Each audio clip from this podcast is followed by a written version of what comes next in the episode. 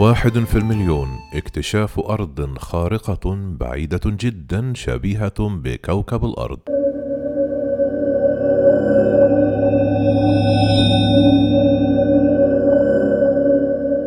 في اكتشاف نادر جدا يوصف بأنه يحدث بنسبة واحد من مليون. أعلن علماء في نيوزيلندا عن اكتشاف شبيه الأرض باتجاه مركز مجرة درب التبانة. وقال علماء الفلك في جامعة كانتربري النيوزيلندية أنهم اكتشفوا كوكبا جديدا نادرا بشكل لا يصدق وهو واحد من حفنة فقط.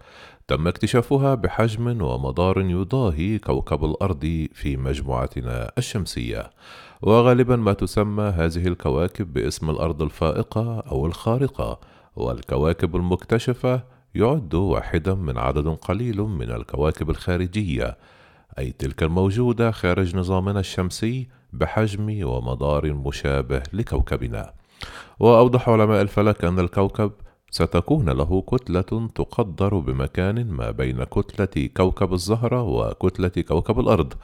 بحسب ما ورد في خبر نشر على موقع جامعة كانتربري النيوزيلندية.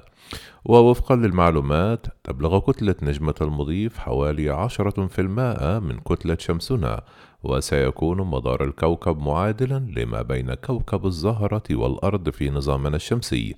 بمعنى أن السنة على هذا الكوكب تبلغ 617 يوما.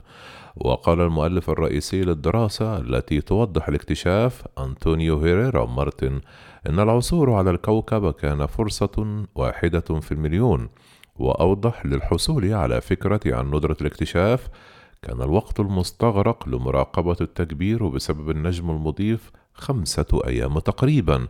بينما تم اكتشاف الكوكب فقط خلال تشويه صغير مدته خمسة ساعات.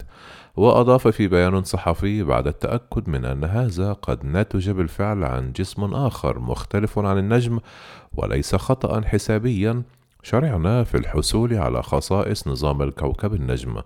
وتحذر وكالة الفضاء الأمريكية ناسا من أنه في حين يوجد الكثير من الآمال بالعثور على كوكب شبيه بكوكبنا في المنطقة المسماة المنطقة القابلة للحياة أو النطاق الصالح للحياة فإن هذه الكواكب الأرضية الفائقة قد لا تبدو تماما مثل كوكب الأرض.